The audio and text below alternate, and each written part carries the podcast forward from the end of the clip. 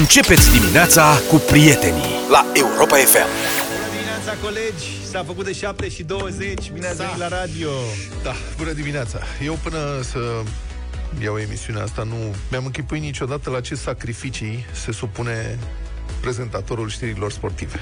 Adică din sport. Domnul Luca Pastia. da. Deci Moile, în timp ce vorbesc, are mijește ochii. Ce? Da. Vorbești prea repede pentru mine. Da, da. Cred că n-am mâncat azi. Da, nu, nici. Da, el nu doarme de mai multe zile ca să poată să ne împărtășească atmosfera. Adică el n-ar fi putut să ne vorbească despre apa de pe teren Mustin. și despre întreaga situație de acolo dacă nu s-ar fi uitat la meci până la ce oră a fost, mă. Meciul n-a fost până prea Spre târziu. miezul nopții. Da. Dar tu, în ultimele trei zile, ai dormit foarte puțin. Am pățit în următorul aspect. Lucru Alaltă care- ieri am dormit după amiază. Cum dorm de obicei, dar în vacanță, cumva n-am prea mai dormit după amiază. Și atunci organismul meu a avut un... Un șoc. un nu, e mult spus Un șoc. derapaj. un derapaj. Da. Și alaltă noapte m-am culcat pe la două. Și se... Dar nu că m-am culcat, eu m-am culcat de la 11, că eu sunt cu minte. Eu Adică mă... ai adormit. Da, m-am frăsunit Vezi? pe toate părțile, nu știu, am dormit trei ore. Ieri, n-am dormit după amiază că am avut o situație, am fost pe la mici. Asta M-am- voiam să te întreb. Ce căutai ieri pe la Piața Obor? Da, de unde știi? am căutat uh, Ești niște persoană mici publică, Luca. Da. Fan, fanii te cunosc, te Ai recunosc. mâncat și caracatiță românească? Și caracatiță, că eram fiert, v-am zis că trebuie să... Total întâmplător, știi, dai un telefon să așa și afli, zice, Luca e pe, e pe aici cu niște băieți, bagă. Dar tu ce căutai să dai telefoane pe acolo? E, asta e altceva. În fine, și am vrut să mă culc, Și n-a fost. că eram foarte obosit. Și de la digestie? Și de la mici, da. Și a început meciul, zic, mă uit un sfert de oră, 20 de minute să văd primul gol al lui N-ai Liverpool, vrut? să mă culc liniștit. Da. Și odată ea nenorociții gol din minutul 3, numai ca să mă săcâie. Pe urmă am zis, zic, hai că n-am cum acum, s-a făcut și 2-0, he, he, he, he. nu se culcă nimeni, stăm să vedem meciul și mă culc după aia. Și mi-a sărit somnul și am mai adormit. Ultima oară pot să vă spun că era aproape 3. Da. Și te-ai M-am trezit uitat la ceas. La Serios? Da. Că Și am, te-a da, dat știi peste când cap? te perpelești, dar nu mai poți. Așa te-a dat peste cap apa aia? Da. Gândul ăla. practic- Am avut coșmaruri cu mine în copilărie când îmi mustea apa în... Da. Deci azi, mâine, Da. cu Luca o să fie, știi cum e cu voi, prieteni, când sunați și aveți radio deschis. Avem o mică întârziere. Da. Da. Stai că diseară are meci mai tare. Ce meci e diseară? Mâine e Real, Diseară, diseară e da. Real Madrid cu City. A Ce fost faci? 4-3 Mâine e în tur. posibil să nu mai vin. Deci eu normal trebuie azi să mă duc acasă și să dorm pat, între 4 și 6 ore ca să mă reglez cât de cât. Vrei să vedem meciul diseară la, aici în redacție și Îl rămânem văd. până dimineață. Numai că am deja vizionare stabilite, e Ah, cu păi echipă asta. mare. A, e clar. Deci Acum- mâine, mâine Vedem. vii, dar să-ți iei pernuța și o păturică. Vă Ce scriu zici, întrebările Căurea? la dublu, că acolo s-ar putea să-mi pierd coerența, în rest ne Da. descurcăm. În rest ați văzut ce se întâmplă, o mulțime de lucruri ciudate în, în La ce te actualitate. referi? Dom'le, au Care găsit- din ele? Da, au găsit microfonul la domnul Raed Arafat. Am auzit ceva. Da, Julia a fost delicată, a spus că l-au găsit în birou. Da, dar unde mai precis? În Era birou? sub scaun, nu? Da. Băi, și asta sub scaun, adică nu-mi imaginez că era de fapt căzut pe jos pe mochetă pe undeva pe sub scaun. Cred că era un, mic, era un microfon bun, antivibrații. mă practic, refer. probabil era, presupun, lipit de șezut. Adică, Se, Da. se simte tot. și asta, Apados. la asta, nu înțeleg de ce sub scaun. De ce, adică ce voiau dânsii de fapt să Acolo a registreze? putut să-l placeze șpionul. Cu principiul Când a că- intrat în birou, a stat de vorbă un pic cu domnul Da. Și ce căuta la S-a, a, scaunul? vrut domnul? să, a vrut să lipească de birou, dar nu... Șef, aveți o scamă. sta, să, sta, să, mă, înge- sta să îngenunchez că aveți o scamă. Da, pe principiu că poate de scaunul domnului Raed Arafat nu se atinge nimeni. Și atunci a pus la locul cel mai sigur. Nu umblă nimeni la scaunul domnului dar Raed auziseră Arafat de legende 20 că- de ani încoace. Au să legende că nu dă drumul la scaun. Da, păi asta... da. Și ce, ce voiau de și să afle? Ce? Să Ce? vadă cum îi merge... Cum îi merge. Cum e mișcarea? Ce, ce s-a dat la bufet azi? Auzi, ești curios cum au făcut cei care au, au ascultat înregistrările. Da, păi asta zic. Băi, oamenii sunt... Altceva n-am. Mirarea asta aici nu înțeleg cu A, nu. scaunul. Dacă era unidirecțional, s-a terminat. Da.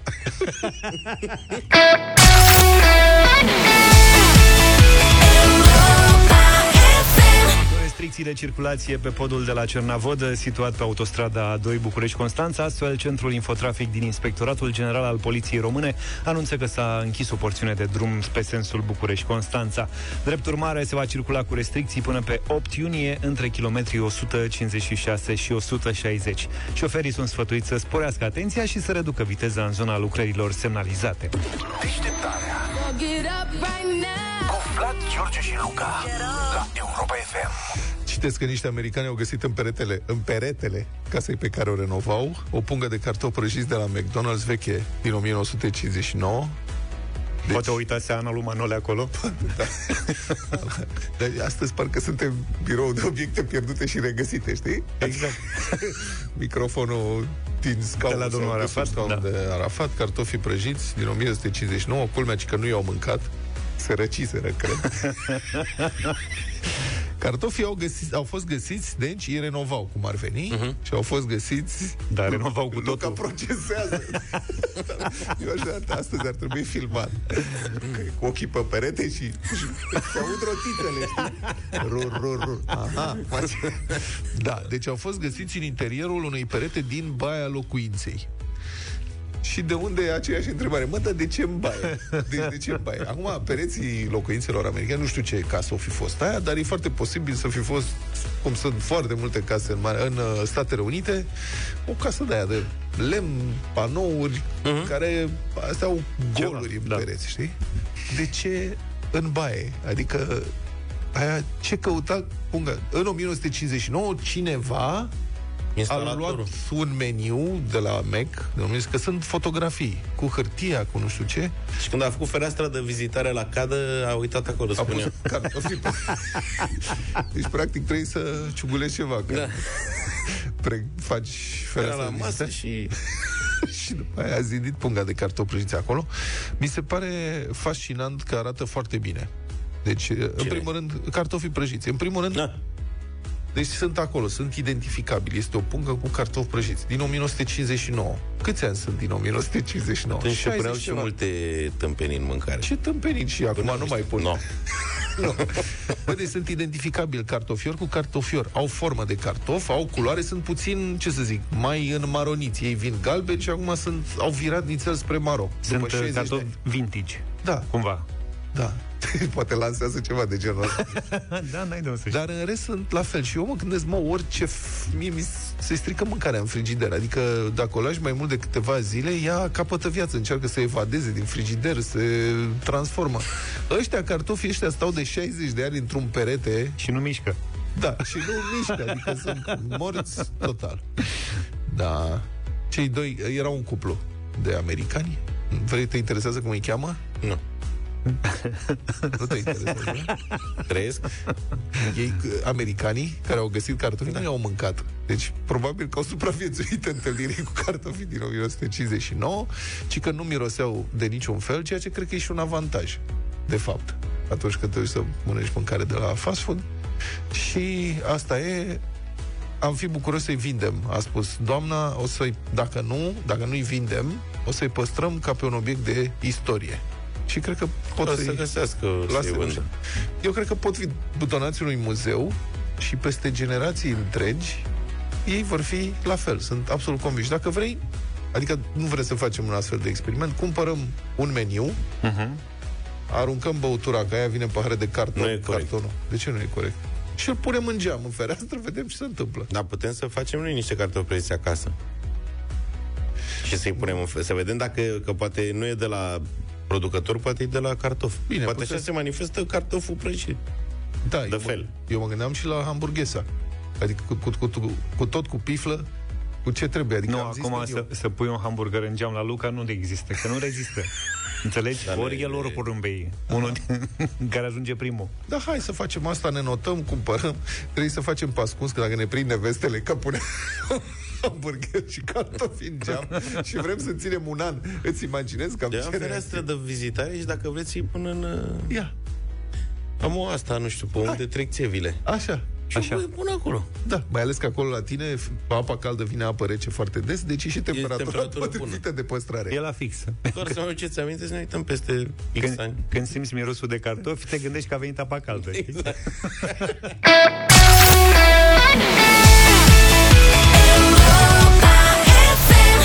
7 și 45 de minute. În mediul educațional continuă reverberațiile anunțului făcut de ANAF privind impozitarea veniturilor realizate din meditații.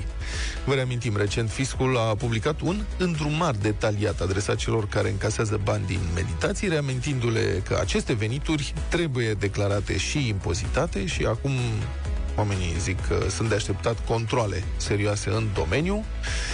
Fostul ministru al educației, Daniel Funeriu, a avut ieri o intervenție de deșteptare pe acest subiect, care și ea a provocat multe reacții. Am primit multe mesaje din partea voastră, nu toate favorabile față de ce a spus domnul Funeriu, care a susținut, printre altele, că statul are o procedură prea complicată de declarare a veniturilor din meditații și de aceea e cumva explicabil de ce profesorii nu se înghesuie să plătească impozite. Președintele Federației Naționale Asociațiilor de Părinți, Iulian Cristache, în direct noi. Bună dimineața!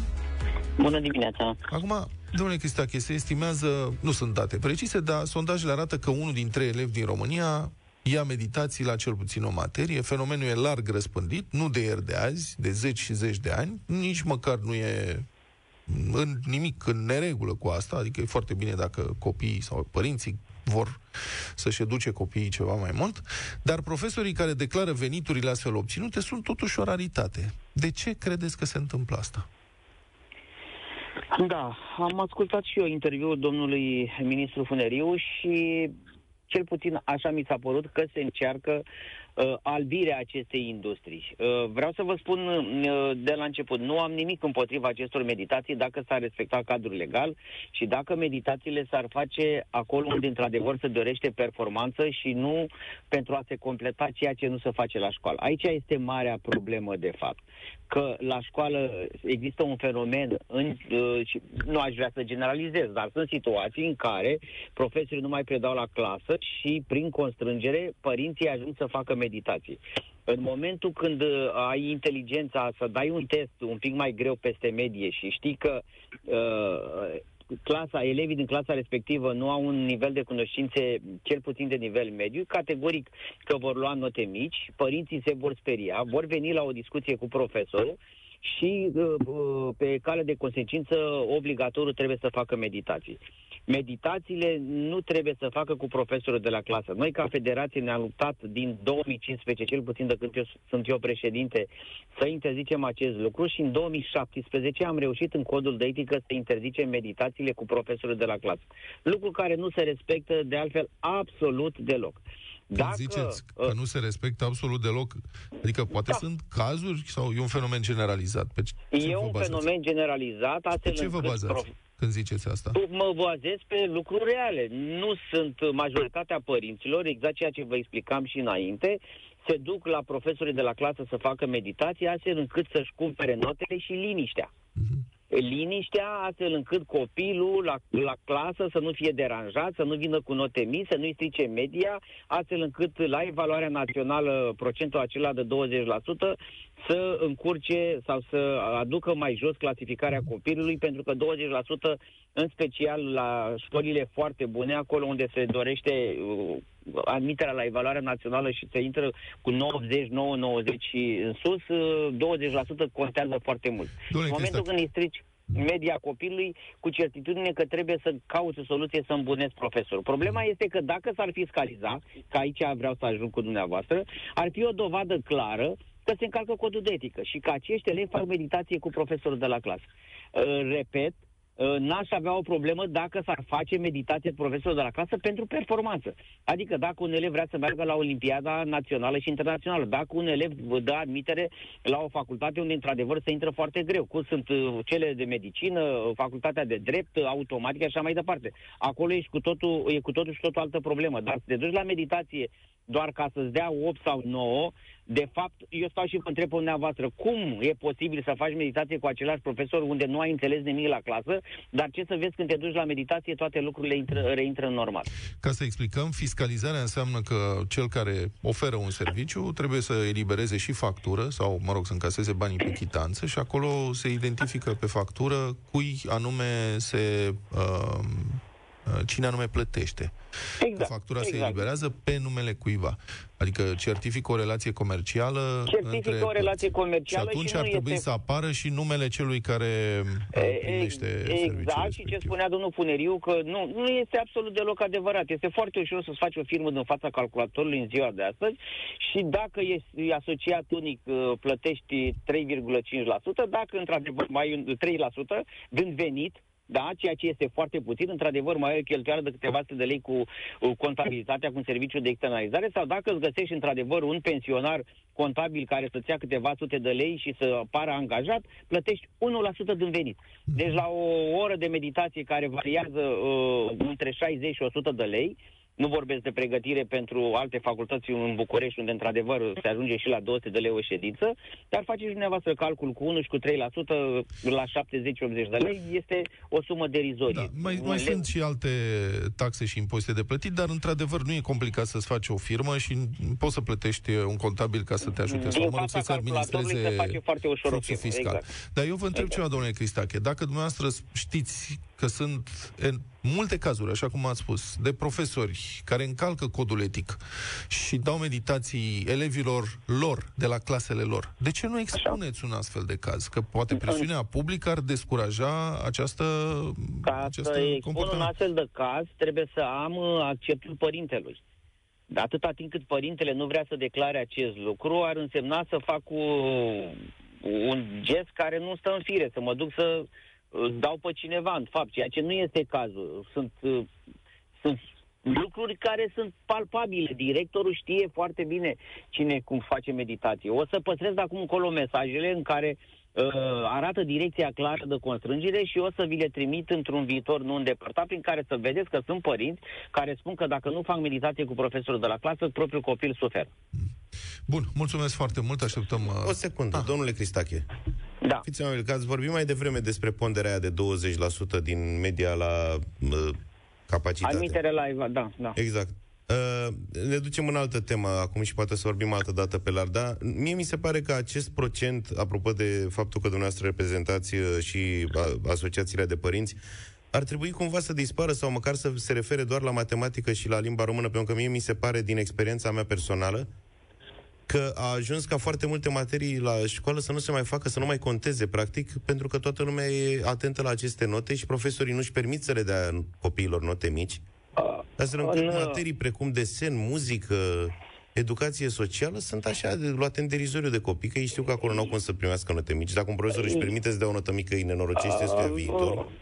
Inițial, să știți că a fost procentul de 25%. Noi am reușit să-l coborâm la 20%, deși noi am făcut solicitarea aproape anual să se renunțe la acest procent și să revină la uh, Asta. cum era înainte la examen, fiecare liceu să-și organizeze examenul. Numai că uh, este adevărat că această repartizare computerizată dă posibilitatea, dacă nu ai luat la liceul dorit, deci ai mai multe opțiuni. Poți să completezi până la 100 de opțiuni, de exemplu, Corect. cum e Bucureștiul.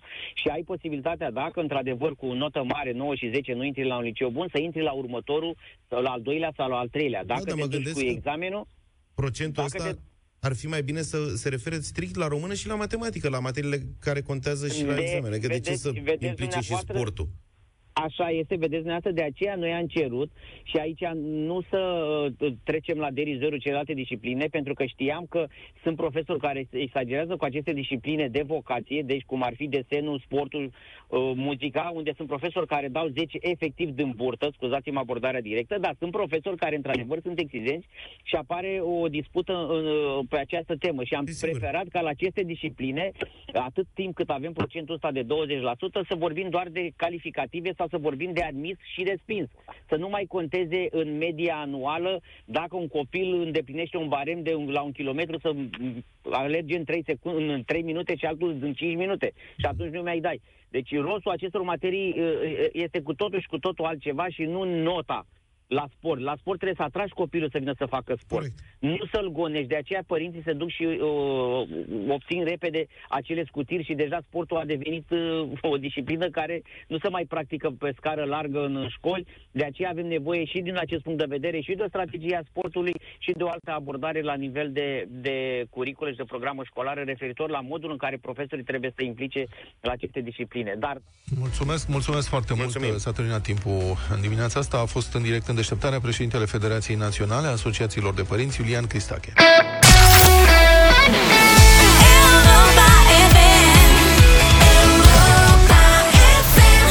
Republica Fantastică România la Europa FM.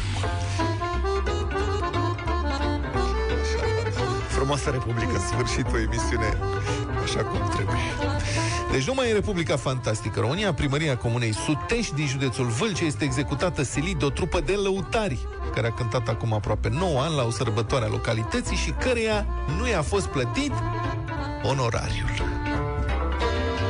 De la primărie în sus, măirinoleano Toate lămpile s-au stins, măirinoleano Numai la mândruța mea, măi, linoleano Mai zice Arde lampa O lăsăm. ca și stea, măi, lino Da, deci primăria Sutești, care a plătit sute, nu? Urmează să piardă, printre altele, microbuzele școlare ale localității, care vor fi scoase la licitație pentru achitarea acestei datorii. Comuna Sutești are oficial 2000 de locuitori și, evident, din taxele locale nu pot fi plătite prea multe. Totuși, în 2013, administrația de atunci a organizat un chef pe banii cetățenilor, chiar dacă aceștia n-au plătit nimic, oamenii se bucură. Ia uite ce frumos face domn primar. Și mai e și gratuit.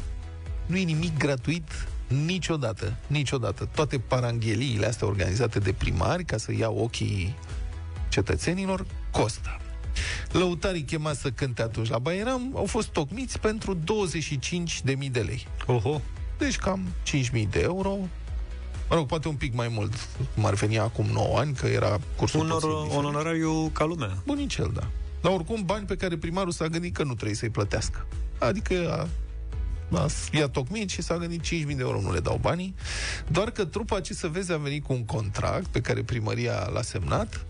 Asta e că oamenii sunt sigur pățiți. Deci lăutarii care... Mulți artiști trăiesc din contracte cu comunitățile locale, cu administrațiile locale. Primării se fac concerte și e așa. Bun, și oamenii sunt pățiți, că cu siguranță unele primării nu mai plătesc niciodată, deci au venit cu contractul. Așa că atunci când nu și-au luat banii, au început să curgă penalitățile, potrivit contractului, legal semnat. Penalitățile s-au tot acumulat, s-au amplificat, au trecut lunile, au trecut ani și acum primăria Sutești are de plătit, țineți-vă bine, 520.000 de lei. O primărie, o, Face asta în euro? Vreo 100 100 de de mii de... Împarți la 5 cu euro, e așa simplu Da. acum. da, e simplu. Aș vrea să rămână așa. Da. Deci 100 de- și un pic de mii de euro, pornind de la 5 mii. Mamă. Au semnat, era și un contract bine făcut. Pa. Bă, cred că primarul nici nu l-a citit. Ăștia nu mai cântă toată viața, că trăiesc doar din penalități. Băi, da, asta e. 520 de mii de lei pentru că, na, nimic nu e gratis, totul are consecințe. Procesul s-a încheiat de ceva vreme și a venit momentul executării judiciare. Așa că, ce să vezi, pentru cheful gratis s-a închid de acum 9 ani, localnicii vor plăti pe lângă alte utilaje și cu microbuzele școlare care transportă zilnic cam 140 de elevi la școală. Ce nevoie avem să mergem la școală când avem paranghelii atât de frumoase cu lăutari? Ar putea spune cineva. Oamenii sunt revoltați, declară actualul primar Halin Dumbravă, citat de edupedu.ro. Da, păi asta e. Să fie revoltați. Adică responsabilitatea votului, tragerea la răspundere a aleșilor se învață într-o democrație. Nu vin de la sine. Azi e o curbă de învățare aici și în unele locuri se învață mai repede, în altele locuri mai încet, dar probabil că revolta îmbunătățește viteza procesului de învățare. Deșteptarea cu Vlad Petreanu, George Zafiu și Luca Pastia la Europa FM.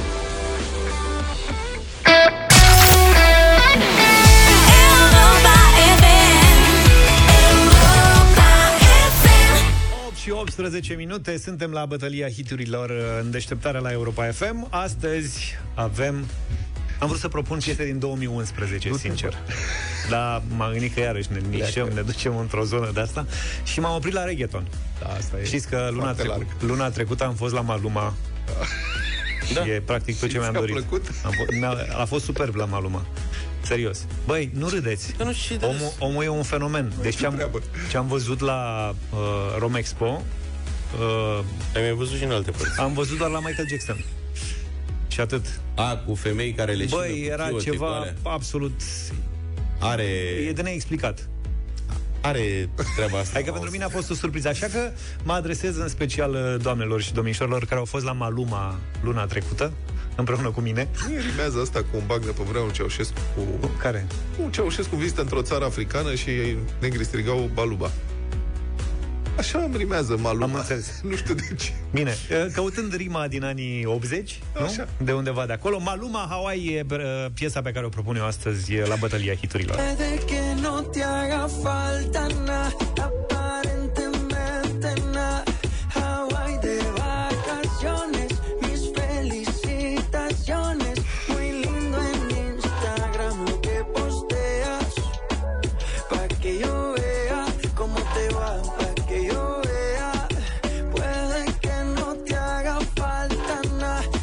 0372069599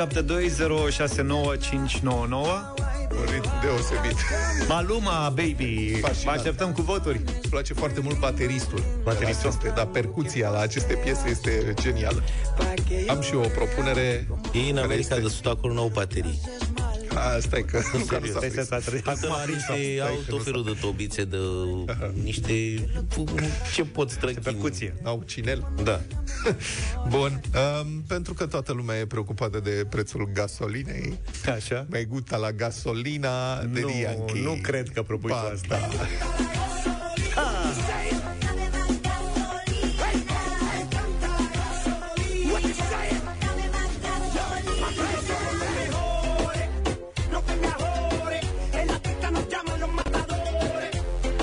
tu asta. Da. Chiama-lo E Matadore. cu Matadore, cu Da. gas. Bine. Maluma Baby, eu insist totuși. Domnul, Luca, e rândul e tău. rândul Eu, dumneavoastră. uh, da, n-am prea găsit uh, o piesă așa care să concureze realmente cu astea două și am J Intră în ritm. Balvin și Willy William, Mi Gente. Oamenii mei. ¿Y dónde está mi gente? Me fue a bouger la tête. ¿Y dónde está mi gente?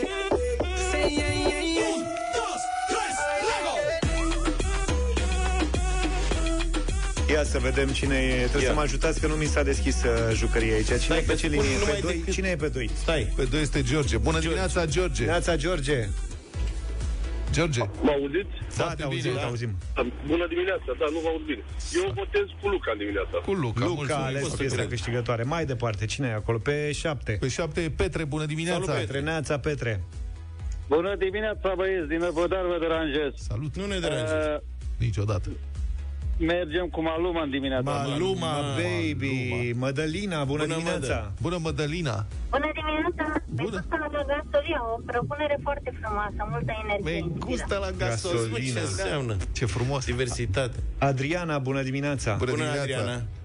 Bună dimineața, băieți, mergem cu George astăzi. la Mulțumesc fel, tare Maluma. mult, Maluma Baby. Maluma. Cristina, bună dimineața. Hei, Bună Cristina. dimineața. Bună. Bună dimineața, cu Luca, cu Luca, Willy William. Extraordinar. Mulțumesc. Willy William. Sunt o Eu mulțime de de fani dreptul Willy William. bulversat. Pentru mine Maluma e un fel de Elvis Presley al genului. Păi chiar este. Emilian, bună dimineața. Bună, Emilian. Dimineața, Bună, salut. Maluma. Maluma Mă, da, Baby. Adică, și mie îmi place piesa asta cel mai mult dintre astea trei. Incredibil, nu mă așteptam să câștigi așa... Așa greu, în sensul că au venit și alte voturi. Mulțumim! Deja de mentirte. La foto que subiste con él diciendo que era tu cielo. Bebé, yo te conozco también, sé que fue para darme celos. No te diré quién, pero llorando por mí te vieron. Por mí te vieron. Déjame decirte.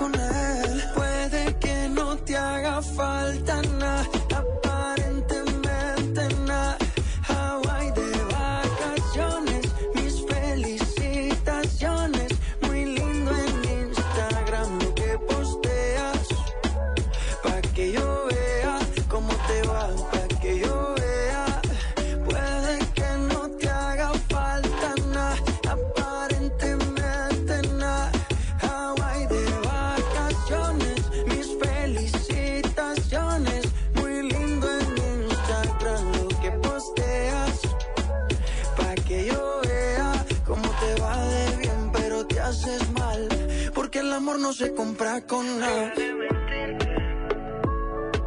La foto que subiste con él diciendo que era tu cielo. Mamacita, bebé, yo te conozco también, sé que fue para darme celos. Maluma, baby. No te diré quién, pero llorando por mí te vieron.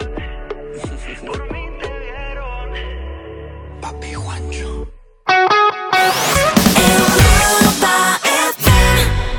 Era live și în direct pe pagina de Facebook uh, Radio Europa FM, pe toate frecvențele naționale. Super exclusivitate. Super exclusivitate, dublu sau nimic, Totală. 1600 de euro în această dimineață. Alina din București e cu noi. Bună dimineața! Bună dimineața! Bună, Alina! Bună dimineața! S-a auzit un Ce pic. faci, Alina? Ai râs? Uh, pe drum spre serviciu. Ok. Conduci? Nu? Bravo! Foarte bine. Cu cine Ah, ești? Așa. Cu soțul? Ce face soțul? Bună dimineața, domnul soț! Bună dimineața! Bună dimineața, conduc. Perfect! Cum se numește soțul? Ștefan? Ștefan. Ștefan și Alina în dimineața asta, sau Alina și Ștefan încearcă să ne ia bani, 1600 de euro. Bun. Lucrați în același uh, loc sau soțul doar te conduce și pleacă mai departe? Lucrăm în același loc. Ok. Cu ce vă ocupați? Suntem funcționari publici? Ok. Perfect. E bine, la cât începeți? La, La 9. La 9? De la 9 la 5. Și jumătate. La 8 și jumătate. Hai că e bine. Mai Repede. aveți un pic și se face 8 și jumătate. Da, încă nu e 8 și jumătate. Da. Păi este pe ora veche. Sunt, da. Bine. Hai că puteți, 1600 de euro. Sunt bani buni, dar să vă concentrați la întrebări. Și la Uh, răspuns. Încercăm. Da? Să fiți atenți la enunțuri. Nu vă grăbiți. Alina, tu trebuie să dai răspunsul. Da, și Hai, că eu nu mai pot adorm. Da. Și eu tot aștept să intervină Luca, știi că aici Hai, Luca, zi. intervine Eu Luca. sunt gata, pregătit, sunt concentrat. Alina, mă, de ieri, dar am dormit mai puțin azi noapte, sunt puțin... Uh, am fatig. nu mai râde. Și vreau Bine. să mă concentrez să nu greșesc la... Bine, Luca s-a concentrat, Enunț. Alina s-a concentrat și ea. Hai să-i dăm bătaie 1600 de euro. Începem cu 200 de euro.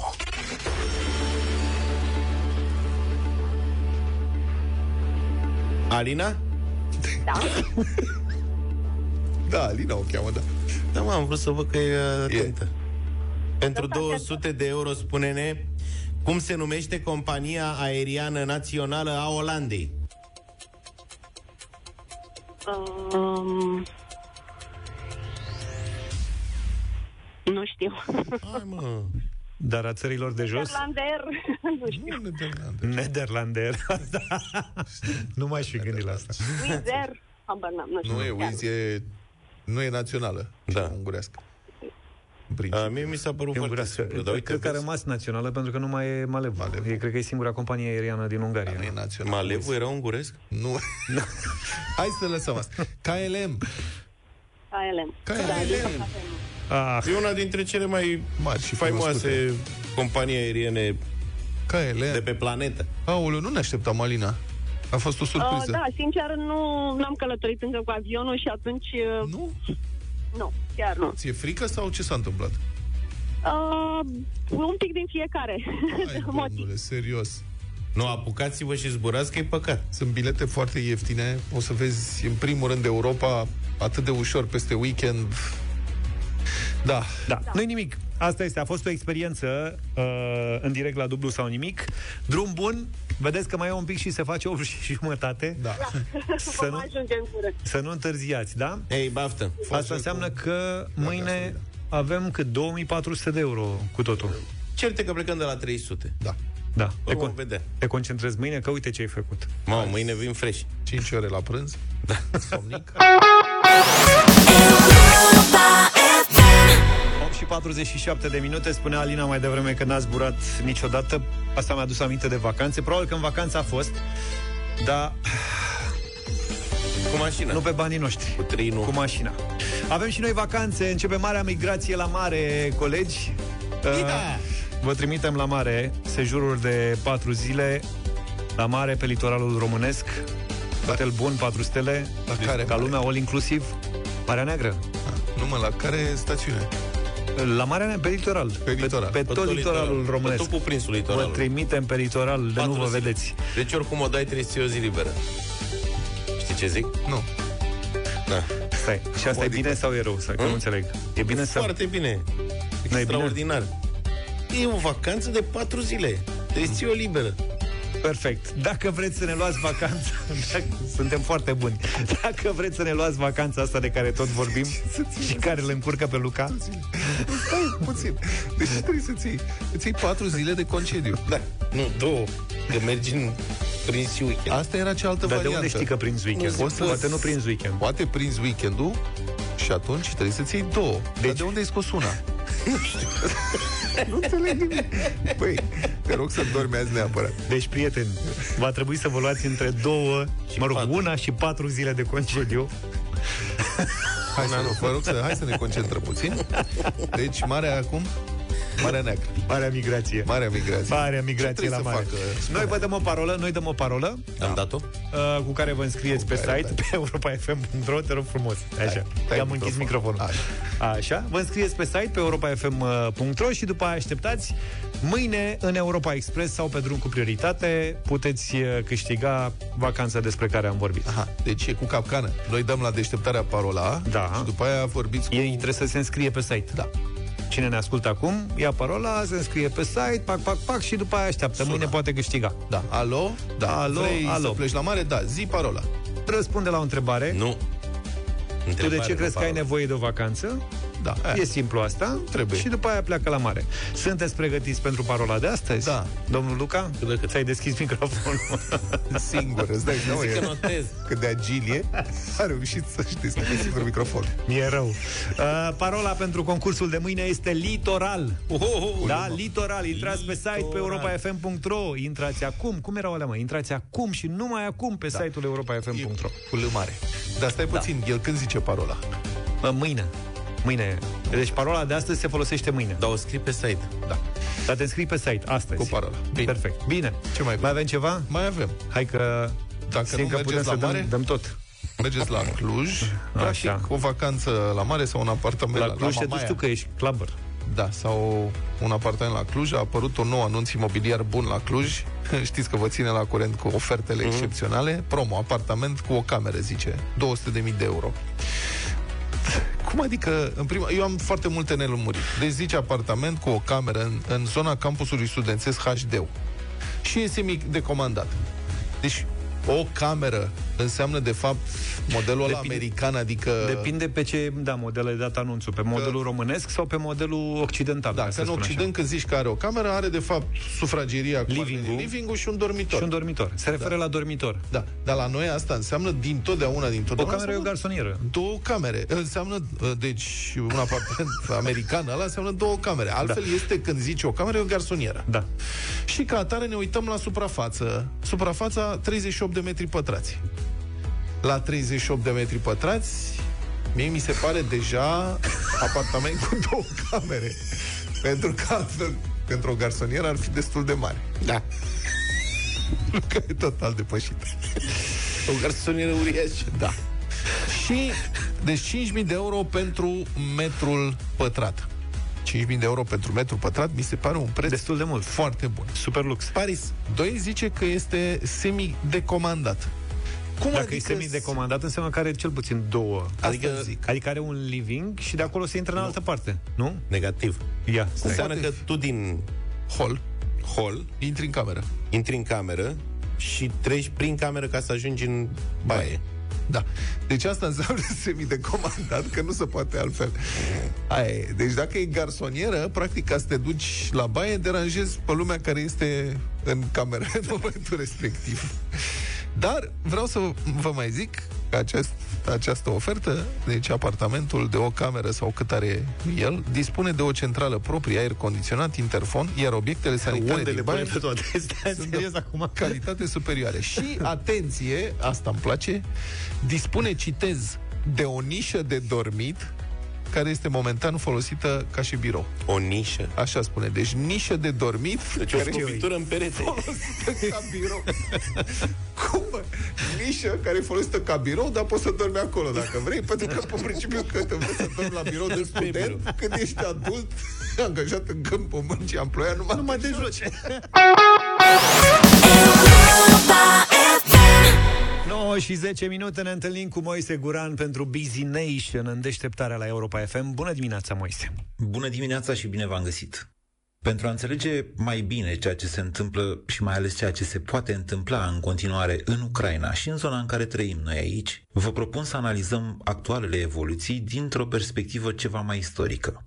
Prin comparație cu războiul purtat timp de aproape patru luni de Uniunea Sovietică în iarna 1939-1940 în Finlanda. Mulți au rămas cu impresia că finlandezii le-au dat rușilor o bătaie soră cu moartea, iar URSS a pierdut acel război. De fapt, doar prima parte e adevărată, iar pentru războiul din zilele noastre, ăsta din Ucraina, e mai important să înțelegem diferențele culturale ale modului în care rușii decid astfel de acțiuni și despre cum înțeleg ei noțiunile de victorie sau de înfrângere care nu, nu sunt foarte diferite azi nici de cele de acum 80 de ani, dar nu sunt foarte diferite nici de cele din timpul invaziilor barbare, de acum 1500 de ani. Așa sunt ei. Busy Nation cu Moise Guran la Europa FM. Teoretic, invadarea Finlandei de către URSS a fost provocată de refuzul țării scandinave de a face un schimb de teritorii cu Rusia sovietică.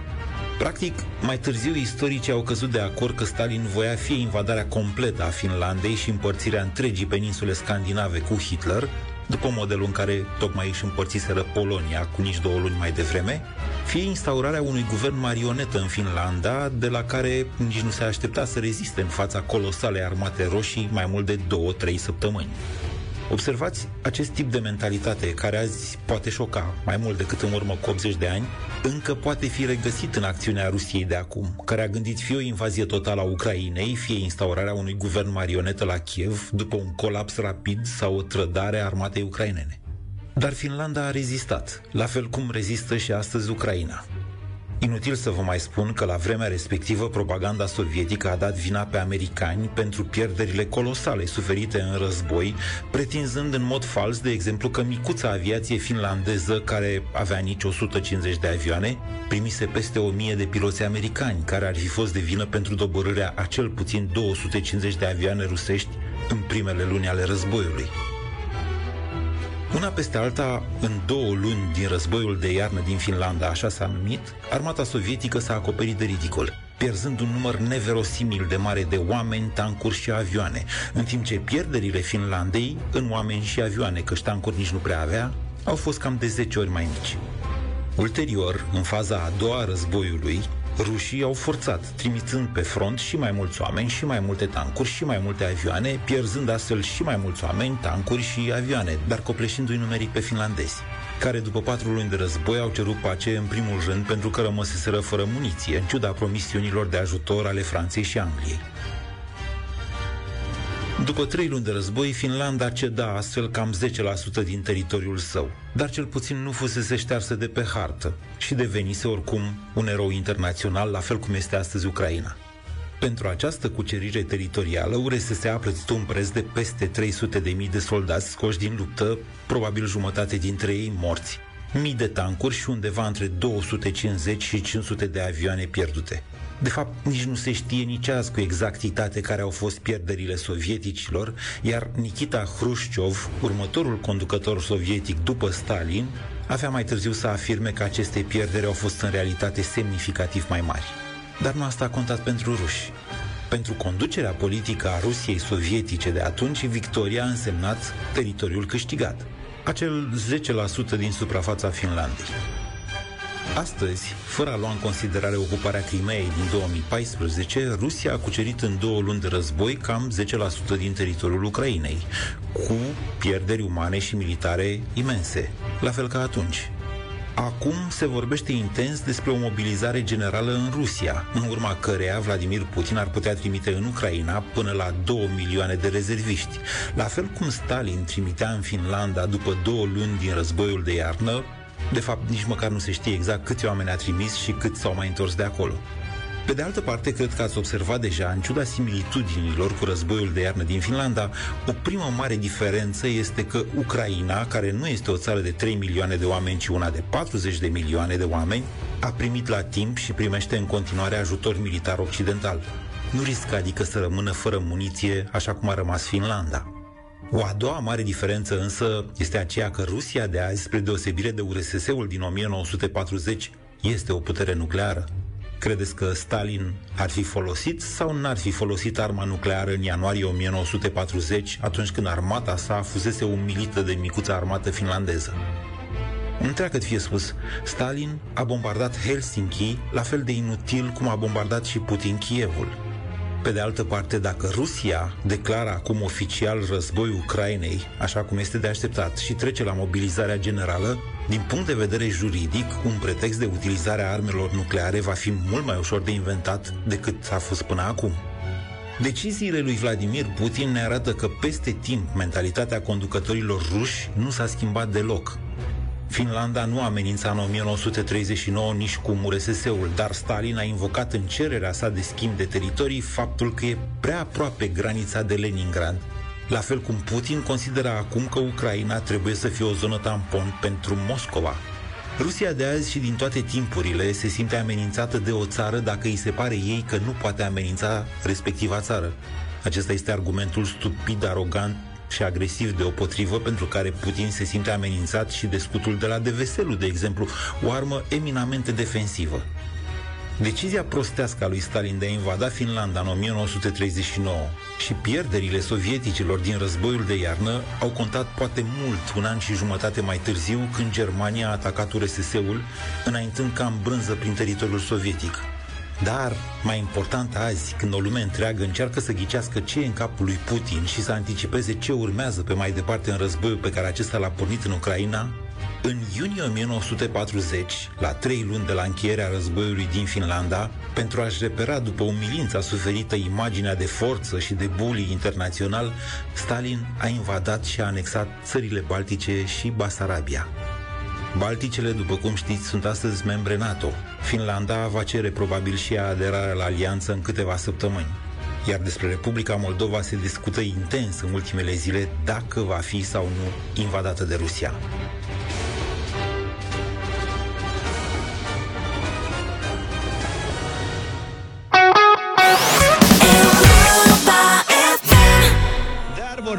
Hit 3 sud-est la Europa FM 9 și 27 de minute. Să nu credeți că e ușor să dăm un voucher de, în valoare de 300 de lei pe care uh, îl puteți uh, consuma, ca să spun așa, la Altex sau pe altex.ro. Luca nu mai prididește cu filtrat mesaje. Da, e nenorocire. A dat cuvântul, s-au lansat cuvintele cheie, după care l-am pierdut printre mesaje. El e și un pic mai obosit azi. Da, Sunt uh, sute de mesaje, deasupra. dar apucăm așa să parcurgem cam 5% dintre ele și ne pare rău, dar asta e, când sunt extrem de multe, nu avem capacitatea de a le preluca pe toate. Hai să difuzăm trei dintre ele și alegem la final, da? Da. Da. Cine, ce și cum? Da. Hai să vedem. Ia să vedem. Azi vă spun cu bucurie că din încercări o mie mă gândesc că am să câștig de la Altex un grătar să-mi pun legume pe jar. Legume pe jar. Ați făcut vreodată legume pe jar? Am făcut legume Da, pe sunt șar. foarte bune, sunt mai ales legumele. Mulțumim, Luca. Ceasa. Lasă. Hai să stai acolo. Pentru concursul de la Altex. Simt o mare bucurie. Oh. De la Altex va să vie cuptorul electric care, deși n-are jar, mâncarea o face tare. Da. E primăvară, okay. iarăși primăvară Mă duc la Altex după jar Cu bucurie o să cheltuiară Toți bănișorii care i-am Mulțumim tare mult. Taică. Eu votez pentru solist. Da, Votez nu. mâncarea votez tare. pentru dascăl. Eu merg pe varianta la fel ca Vlad, nu cred, e imbatabil. Da. L-aș mai asculta o dată. Serios că ne-a, m-a luat prin surprindere. Luca nu mai e nevoie să votezi, nu te mai stresa. Nu, el a votat. Eu am votat cu doamna, cu mâncarea tare. Dar Ia, nu mâncarea fiți ta. atenți. Da. E primăvară, iarăși primăvară Mă duc la Altex după jar Cu bucurie o să cheltuiară Toți bănișorii care i-am Felicitări! O să-i cheltui cu plăcere 300 de lei voucher la Altex și pe Altex.ro Se acceptă în poezie pentru rimă, știi? Da, dar Cobori în puteți să jos. toți bănișorii ce îi am. Asta e altceva, dar inspirația poetului în acel moment, asta a fost. Care Sunt, i-am? trebuie să le luăm în calcul și că sunt rime făcute la moment, adică Exact, oamenii au sigur. două, trei minute, Adică- adică... trei cuvinte cheie, bababum. Cât timp a avut Luceafărul pentru cobori în jos, Luceafăr blând? Și vezi că ascultătorul nostru a trebuit să Eminescu, facă... adică. Alin îl cheamă, că l-am identificat între timp. Salut, Alin! A făcut, el a avut și compoziție muzicală în uh, timpul ăsta, adică... Bașca. S-a descurcat. Între timp, o mulțime de reduceri și promoții sunt de găsit la Altex în Black Friday de primăvară. În plus, la toate comenzile online de peste 100 de lei de pe altex.ro și mediagalaxy.ro ai acum și serviciu de transport gratuit.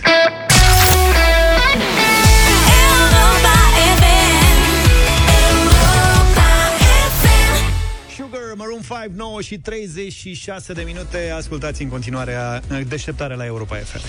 Libertatea presei în România a devenit problematică. În 2022 relatează pagina de media care scrie despre Indexul Mondial al Libertății Presei, realizat de zeci de ani deja de Reporteri Sans Frontier și publicat ieri. În acest clasament global, țara noastră a ajuns pe locul 56, după ce 2 ani la rând, în ultimii 2 ani, s-a situat pe locul 48. Deci, în consecință, România a coborât din categoria țărilor cu o situație satisfăcătoare a presei și a intrat în rândul celor cu o situație problematică. Foarte interesant că Republica Moldova, de pildă, a avansat 49 de poziții în acest clasament și se poziționează acum pe locul 40, astfel are 16 locuri înaintea noastră. Cine stă cel mai bine în top? Poate că nu e o surpriză, țările scandinave, pe primul loc în lume, Norvegia, aceasta fiind urmată de Danemarca și Suedia și în top 10 al libertății presei se află și două țări foste comuniste, Estonia și Lituania, care au ținut de Uniunea Sovietică, Acum sunt pe pozițiile 4 și 9. Vă reamintesc, România e pe locul 56. L-am sunat pe analistul media Petrișor Obaie de la pagina de media. Bună dimineața, Petrișor! Neața! Bună dimineața! Ce se întâmplă? Cum se explică această degradare a libertății presei în România? Da, primul, prima, primul reflex pe care l-ar face oamenii ar fi să dea vina pe presă eh, pentru această degradare. Doar că nu, vin, nu, nu presa are partea de vină cea mai importantă aici. Partea de vină în această degradare vine și din relația autorităților cu presa. Pentru că și asta este luată în eh, considerare. Adică transparența instituțiilor medii, eh, instituțiilor de stat, transparența politicienilor. Adică să nu uităm că în ultimul, eh, în ultimul an sau în ultimii doi ani, eh, politicienii de la noi, cei de top, mă refer, fug de presă. Își aleg presa. Uh, Avem un președinte care nu prea e prezent în relația cu presa. Avem un uh, primar al capitalei care e quasi inexistent nu? în uh, spațiu public în relația cu ziariștii. Lucrurile acestea contează. Ce mai contează? Faptul că, de exemplu, uh, subiectele uh, a reportajelor de presă ajung să intimideze ziariștii. Adică am avut uh, în ultimul an o ploaie de procese uh, intentate de Daniel Băluță, de exemplu, ziariștilor de la Libertatea. Multe dintre ele pentru intimidare, pentru că uh, s-a văzut că au fost și, și pierdute. Doar că instituțiile statului s-au pus în mișcare. E, lucrurile astea contează foarte mult. Sau avem, de exemplu, uh, cazul Emiliei Șercan, care, exact în ziua în care uh, a publicat un material despre uh, plagiatul uh, premierului Ciucă, s-a trezit cu informații din dosar scurse uh, pe internet în spațiu public. Și multe, multe, multe alte exemple de acest gen. Adică ex- e și un exemplu hilar de undeva de prin satul mare, unde uh, s-au certat doi politicieni. Cum se întâmplă la nivel local. Unul dintre ei a organizat o conferință de presă. Ziariști evident că s-au dus și după ce ziariștii au scris despre conferința de presă, celălalt politician a cerut și a obținut ștergerea acelor materiale. Pentru că la nivel local ziariștii au, s-au temut, au spus că nu vrem să intrăm în astfel de procese. E, toate aceste lucruri contribuie. Și vorbeai mai devreme de eh, Republica Moldova. E un caz foarte interesant în Republica Moldova pe care l-am mai trăit și noi. Eh, Și anume schimbarea de regim politic. În momentul în care vine la putere un președinte care e mai deschis în relația cu presa, se creează o nouă speranță. Să ne aducem aminte noi de eh, momentul 2000, 2004, da? când eh, a câștigat Traian Băsescu alegerile. După uh, patru ani în care PSD controla o mare parte a presei prin publicitate, prin tot felul de presiuni, a fost așa un boom.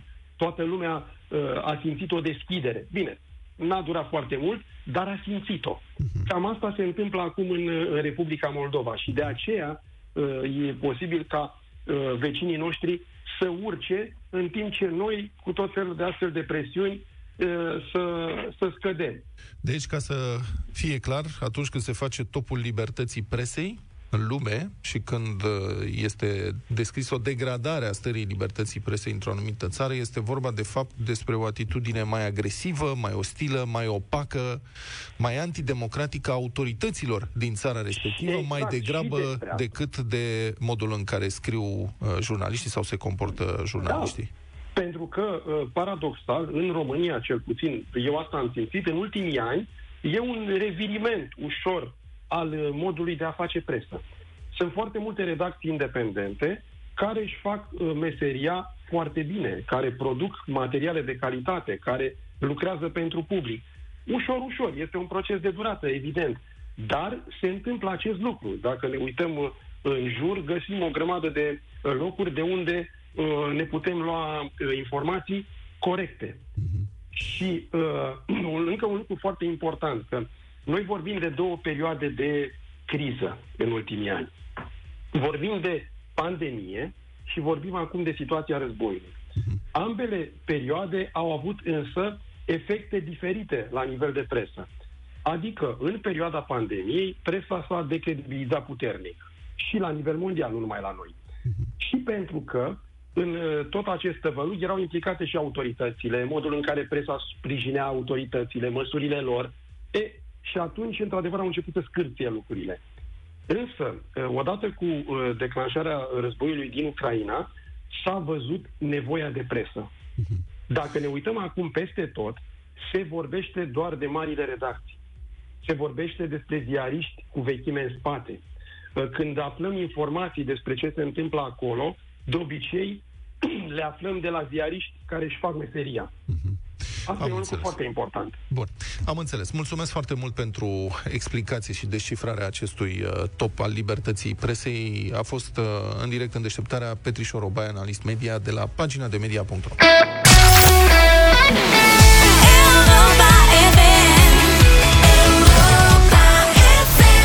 9 și 48 de minute, Europa FM, deșteptarea. Elena Gheorghe are show la sala Palatului pe 24 mai, se numește Armâna mea. Așa că zilele trecute am văzut că a publicat pe YouTube o piesă nouă și am zis să o ascultăm uh, și noi ca să vedem dacă vă place sau nu. Yami Yami se numește. Yami Bănu- Yami. Bănuiesc, bănuiesc că bănuiți cam ce ritmuri uh, conține. Yami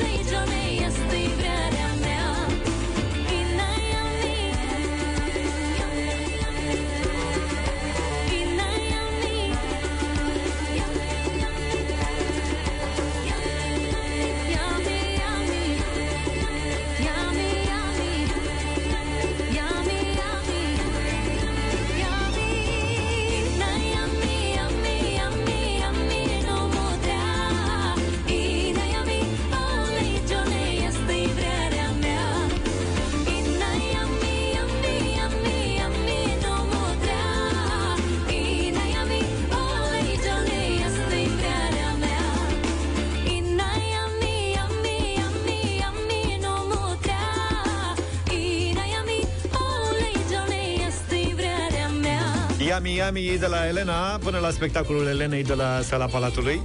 Ia că sunt curios. Uh, hai să vedem ce se întâmplă cu Mhm. voturile voastre 0372069599. Ne-a sunat Petre deja. Bună dimineața! Salut, Salut, Petre. Petre! Bună dimineața, băieți, mi-ați v-ați dat tort cu o informație. Ați încercat tortul cu varzacră sau nu? Nu. A, tortul cu barzacră, nu. Bine, dăm un, uh, un da în dimineața asta. Ok. Un da în dimineața asta, deci am început pe pozitiv cu Petre. George, bună dimineața! Bună dimineața, băieți, și eu tot un da. Îi dau condițiile. De la George, totul da. Mergem pe pozitiv, așa. Ștefan, binevenit! Salut, Ștefan.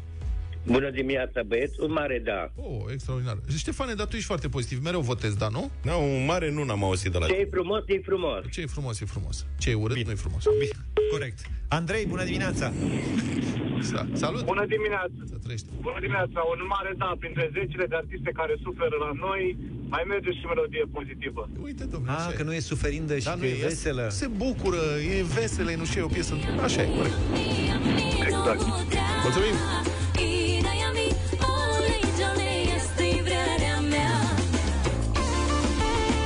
Roxana, bună dimineața! Bună dimineața, un da pentru piesă. Ok.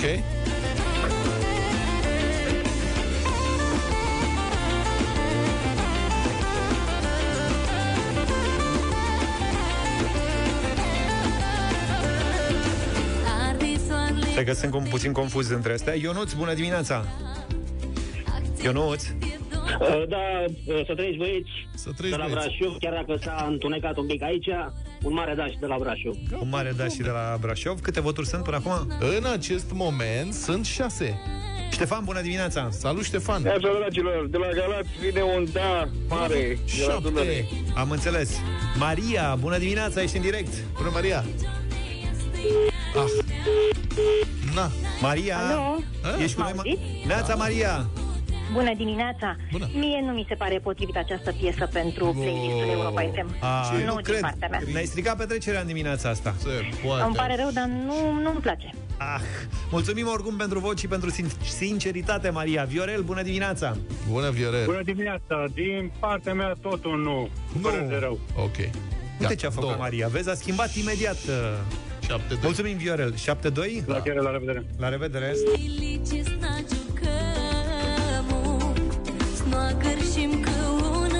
Hai cu un vot, na.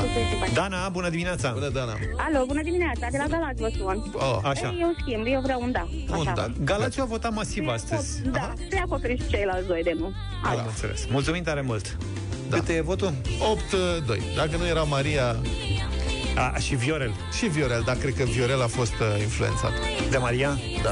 Am înțeles. Pe Luca nu l-a trezit nici măcar piesa asta. Ne așteptăm după meciul de aseară. Când dormi azi? 4-6 ore? Cam așa? Îmi fac socoteala că e greu, nu prea am loc. Ai, uh, Nu prea am timp Ai azi. activități Diseară mă astăzi. duc să văd meciul, că e meci Am de înțeles. neratat. Așa că mâine vedem.